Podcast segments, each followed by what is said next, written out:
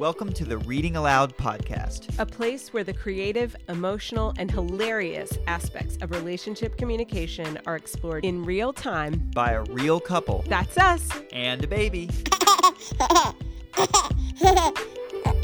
Enjoy.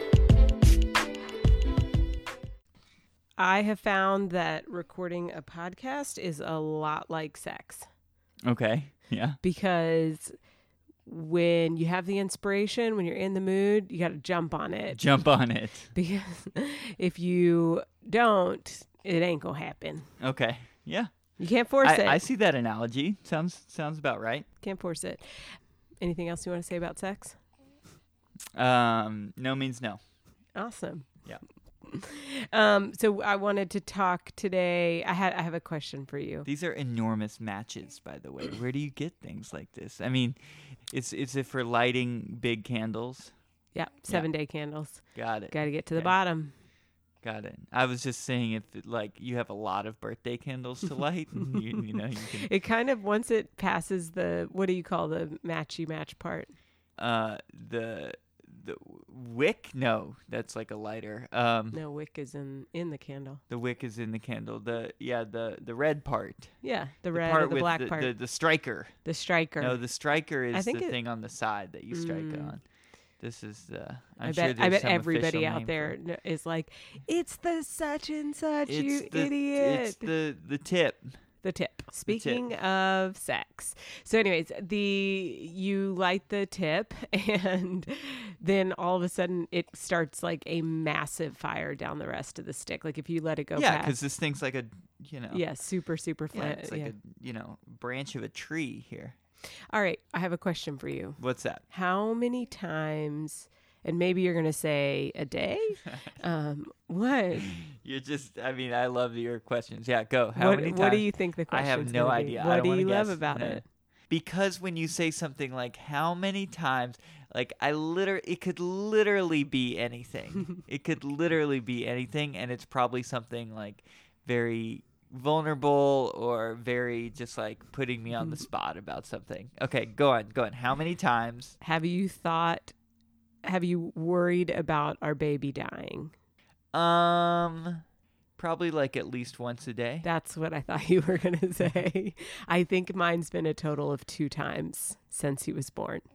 Oh, really? Since he was born, you haven't worried about him dying. I had one time when I put him down for a nap or something, and I was either going to like jump in the shower or I walked into another room or something. And I was like, I just had the intrusive thought of like, I got to go back. I have to look. I have to make sure. Uh huh.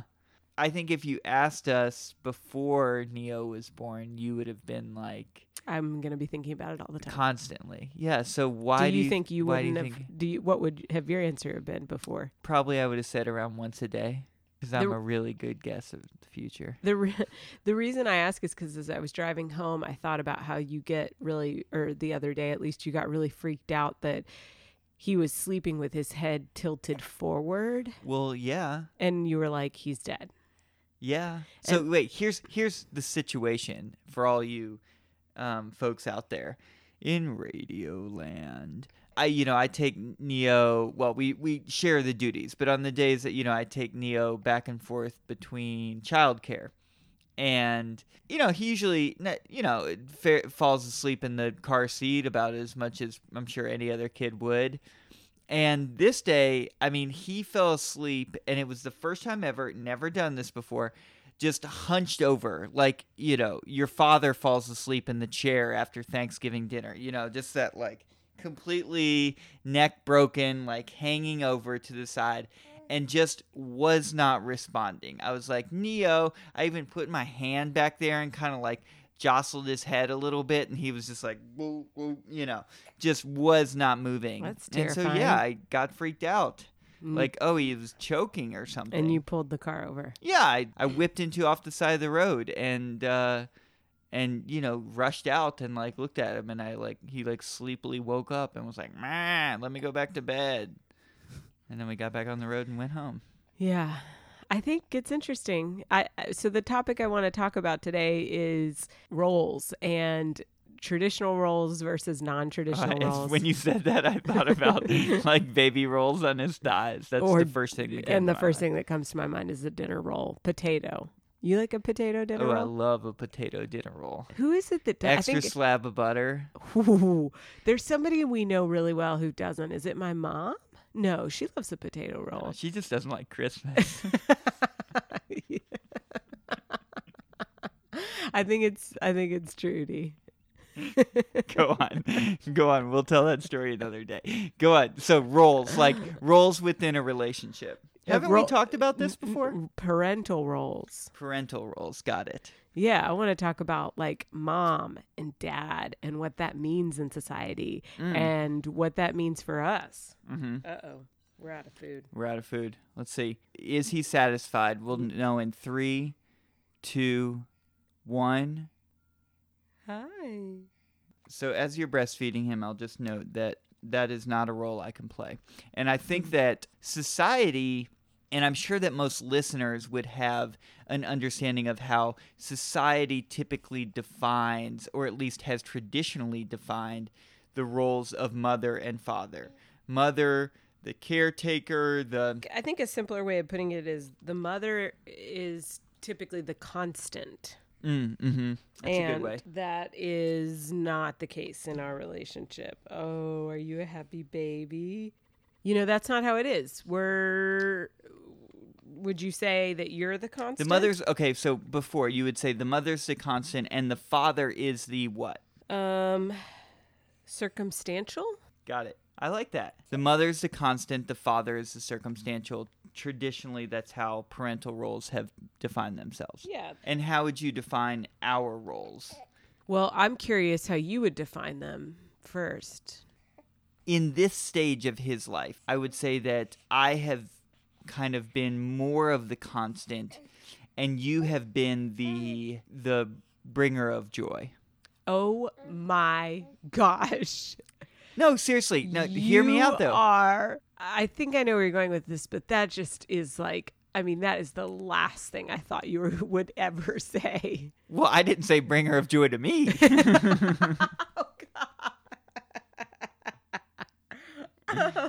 I said bringer of joy in terms of Neo. I don't know. I still don't know if I agree, but go ahead. But I but hear. you okay? So I'm the constant. I'm the one. You're the day in day out, I'm the and I'm the one that's day there out. for the fun, is what you're saying. exactly. I don't think I bring I- the joy. I think Yeah, I'm but you there. bring- I show up for the joy. I, I, well, yeah, but like I think, and you might may or may not disagree. He laughs and smiles a lot more with you. You and him have a different relationship than we have. He, I I'm very like yeah, I'm the constant. I'm kind of the utilitarian. Like I'm right now sleeping in the same room as him, working on like sleep training him to go through the night, which we're almost there. You know, I typically kind of like take him to get him down for a nap or to like walk him around to settle him down for something. Well, I, I, Um, so pause real quick. I think yeah. it's important that we note you've been sleeping in the same room as him because it became apparent that the times when he was up were times that he there were many times that he was up that was not about food. It was about like linking up his sleep cycles and really kind of working with him around self-soothing and you know using you as a tool to help him settle back down versus him needing to eat. Because there have been you know there were times especially back then where he was up every hour and that wasn't about needing food every hour. It was about learning how to sleep comfortably through the night and so if you if i'm the food person and you can do the that bringer of joy. Right. And you can do that, um, especially because w- what we decided, and I'm just sharing this with everybody, is that, you know, it, it, in some ways it's not a maternal. It's like I was too maternal for that role in a way, meaning I was waking up every time he breathed. And so I would just sit there awake all through the night. And you have a amazing ability to hear him when he is in need, not when he's just breathing, not when he's just grunting or farting, but hear hear him when he's in need. Uh-huh. And and then wake up and tend to him and then go right back to sleep but that my nervous system was wrecked by that experience so Yeah. that's when i left the room because i was literally getting zero sleep Right. Yeah. could not get into deep sleep. It's a great explanation. But so, you would think that that, but that's a role moms take on a lot. Yeah, yeah, exactly. And that's how we're doing it. So I, I think again, like the way I would describe our roles are I'm the constant because I've done all those things. And you're the bringer of joy because again, you are really good playing with him. I bring him to you in the mornings to feed and he just lights up. You uh, you do uh uh, see, he's really excited about this. You do bath time with him. Can I say that's my favorite time in the world? Yeah, because he's so chill. He's so chill and he loves bath time with his mom and like that's just that's just our roles and you know what like that works for us. Can we get to the deeper thing though? Because the, the Sure, ask the, away. The who does what's I think is is maybe not unique, but maybe slightly different than the stereotypes and the norms in the world. Like I think we might be doing it slightly different. But what I think that I'd like to talk about even more, which is way way deeper and more vulnerable, is the felt sense, like like kind of to the point of how often do you think about him dying? You know I, I think I, I think i believed that as a mom my maternal instinct would lead me to worry about him to have some biological instinct to to just be hyper attuned to his life force. And instead i find him to be really amazing and i don't worry about him that much. I i'm tuned in to him but I'm tuned into a lot of other things too. I I don't have tunnel vision for him, and I thought as a mom that would come with the with the territory. Do you think that it has taught you about the ways that you relate to people? And here's what I mean by that is that I think you are much more of a person who needs verbal communication, I'll say, to be able to relate. You've often said that, you know, you're very excited about developing your relationship with Neo when he starts talking. I think that that's the best, kind of the best way to relate that I relate to people. But as he's gotten older and can smile, those nonverbal communication cues that have gotten enhanced over the last few weeks are key have been key. They've already made our relationship stronger. Mm-hmm, mm-hmm. I have a deep, deep, deep caretaker. Like I, I would literally give up anything to take care of him. He is gladly and joyfully my 100% priority. Mm-hmm. There's nothing else that matters besides like kind of our relationship and connection. I mean, there's nothing else that matters more. And I feel the responsibility of that. Mm-hmm. I feel a deep purpose of responsibility for his health, well being, safety, and happiness. Mm-hmm. Yeah, I think that that's sometimes a role that mom takes. Sure. And I, I, I, I- I don't know. I think I'm a little bit afraid to be crucified here or judged, but not by you. Um, you know, by people listening, because I've just had such a different experience. I thought it, he would come out, and I thought it would be this like instant, all, all like everything, all eyes on him, everything about him, nothing in the world, like everything else goes away, nothing else matters. This thing that I've heard described, like you know, we fell in love immediately and then the world disappeared and it was just me and him and that you know even people who experience postpartum depression a lot of times um, what i understand is a lot of times everything else gets really difficult and dark but the baby is the one light in that person's life Uh, yeah, I hear that. Uh huh. And- yeah, uh, I've heard that story. yeah and that that so that that it's just them and the baby against the world in a way no matter if you're feeling good or anxious or sad or or what but i for me i've just really wanted to keep a lot of my life you know not the same as it was because that's crazy there's no such thing anymore but i've just wanted to keep a lot more of my life than i thought like i even had a strong thought that i wouldn't want to go back to work and oh boy did you i were ready to go back to work? I think I started seeing it was clients. it was one of the best days that you know. I mean, don't you think I? after he was I born, think for I sure, saw. you were so happy. yeah, I think I saw a client two or three weeks after he was born. Yeah, I think that's around the, the right time. Maybe a month, but yeah. And that close. brought me a lot of joy. And that is something that I have continued to want to do. And my relationship with him is vastly improved because I go to work and we have time away from each other. Yeah. I'm just not like I'm hearing more and more moms admit. And you know what? Yeah, and that's that's what I was just about to say is the fact that like many things where a patriarchal white supremacist society has like defined these roles for people. People have been t- typically afraid, and I'm not necessarily calling people like uh, cowardly, but like it's just not necessarily socially acceptable for, say, a mom to say, I'm not really connecting with my kid right now. I'd rather work. And it's not socially acceptable for a dad to say, I really want to take on all of the parenting duties right now, you know, in either way. And so while we feel like you you might be unique in that feeling, I guarantee that you're not. Right.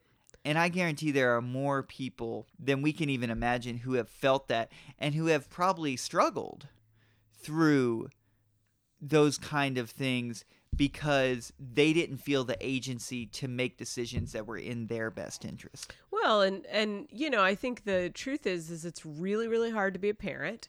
It's harder than you could ever imagine. It's really really really a lot of work. And so it definitely works best when we're sharing the load. So it's been interesting at times when I feel like I just need to a break and you're like you know a, couple of things that come to mind are one time when i left you him crying on his playmat and you were just like in his face entertaining him to the best of your ability. He was probably like four or five weeks old and you he's crying and i'm like I, I gotta get out of here, you know? And I was like, I'm going to go upstairs and shut myself in a room and take a bath.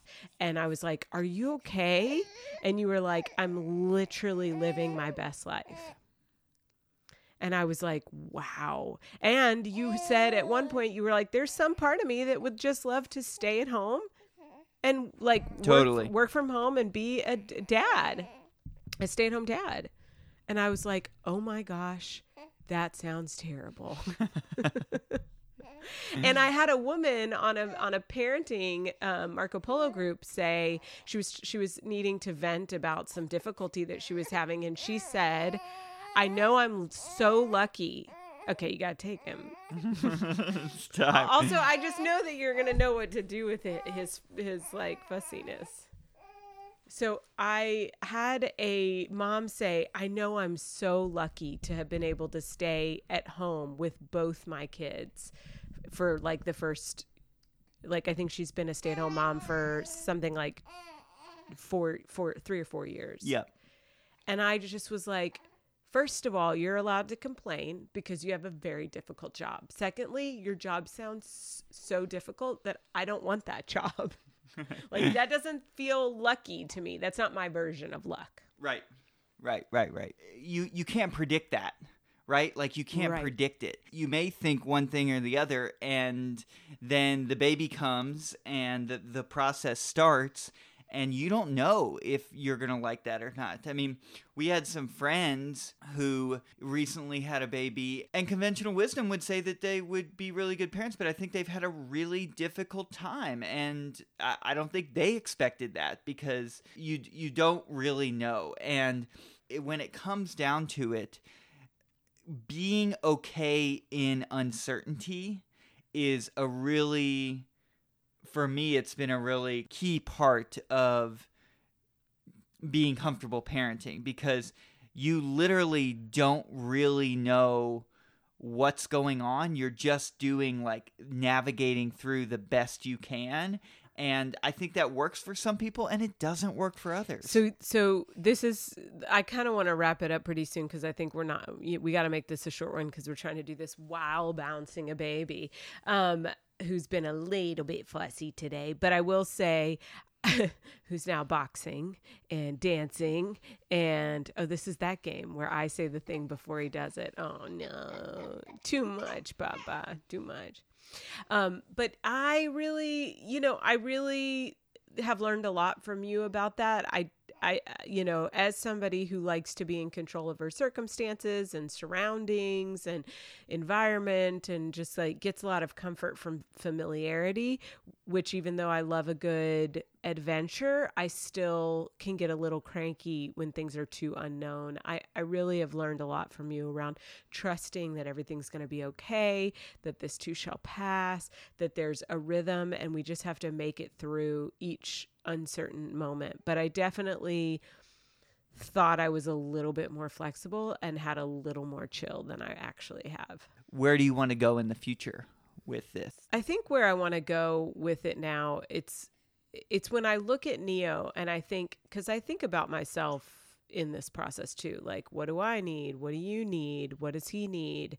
And I'm not doing the the thing that I I think I've been taught or told to do or that would have come so natural, which is stop thinking about myself, put myself out of the equation and just think of him and I'm really trying to stay focused on self-care and thinking about myself and I and I want you to do I've been you know encouraging you to do the same and but when I look at him you know despite difficulty I had connecting maybe early, early on as I was healing, and he was just what, what we call milk slug. Yeah, some people really get pissed about that term. Well, let them get pissed. I think it's pretty accurate.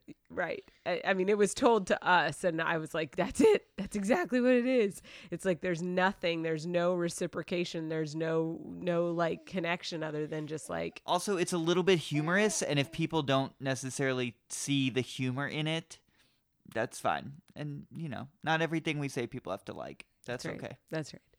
And so, you know, I, I, I look at him and I think, Wait, where was I going with the milk slug thing? Uh, you were saying uh, the more he's grown. You were, you were saying back when he was like that, oh, but when then I was, the more he's grown. Yeah. That that when I was having difficulty connecting with him, and because uh, you know it was just hard, hard, hard in the beginning, sleeplessness and he, trying to heal. I, I read a good meme that was like, leaving the hospital after having a baby is like them sending you home right after a car accident to take care of somebody else who's just gotten in a car accident. You know, like he we're both him and I are both messed up from the experience and he's so new to the world and I'm healing and it's like now care for him in the midst of healing yourself. Anyways, um but when I look at him I think I just want more than anything in the world, I just want him to feel so unbelievably loved.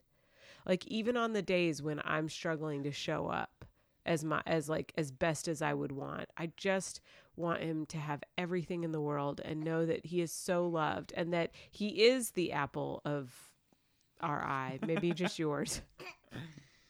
Yeah. Yeah. No, no, I agree. I think you know, I think what's interesting and and I guess this is where I'd like to kind of close where I'm at, something I'm still discovering is the balance between self care which is very focused on making sure that I'm in a good place so that I am in a place that I can be able to take care of others, right? The put the oxygen mask on yourself first, like kind of mentality, like that self-care. And the care towards the community. It's I think it's very easy to to sway in either direction, but it's not an either or it's not all about self care for me, and it's not all about, and the community in this case is our family. It's you, it's this house, it's Neo, it's it's all the things that that we need to do to like be in the be in a solid space as a unit. That care. And then there's the self care of myself. And so it's like finding the right rhythm with that is kind of what I'm continuing to discover. Hmm. And it, it's more complicated when a being comes in, like Neo, and a kid is there, an infant, who literally needs their care, tilts it so much towards the family mm-hmm. self care, towards the, the, care of the community. Because that's like a, another thing that adds so much weight on that end that you really have to be hyper efficient on the other end. Mm-hmm. Or slack some on that end to get by. And then, and, but then what I've found myself is like I've slacked so much on that end, I have to kind of pay more attention to it to bring it back up. So, Can I ask you one last question? sure. Are you happy with your role in this family? Am I happy with my role in this family? Yes, I am happy with my role in this family. I think sometimes I have frustrations with it, but overall I'm happy with it. And are the frustrations that you wish that I would do more? You always ask me, what can I do to support you? And I'll answer a variety of ways, but one of the kind of most consistent things that I'll answer answer is just take care of yourself. You know, like you everything that you need to get this, get that, like you handle that, you know. Sometimes I think the frustrations are when I guess you in this case, but this is in general, like just just do it like figure it out you know problem solve yourself because that's just what i'm gonna do it, that's what else yeah sometimes i get frustrated with those little things Mm-hmm. All right. all right i love you babe Love you too. Thanks, y'all, for listening and participating. We always have a great time with you. and if you enjoy the podcast please go online and rate review share this with your friends this is the way that we build this community Yeah. all right Bye. bye.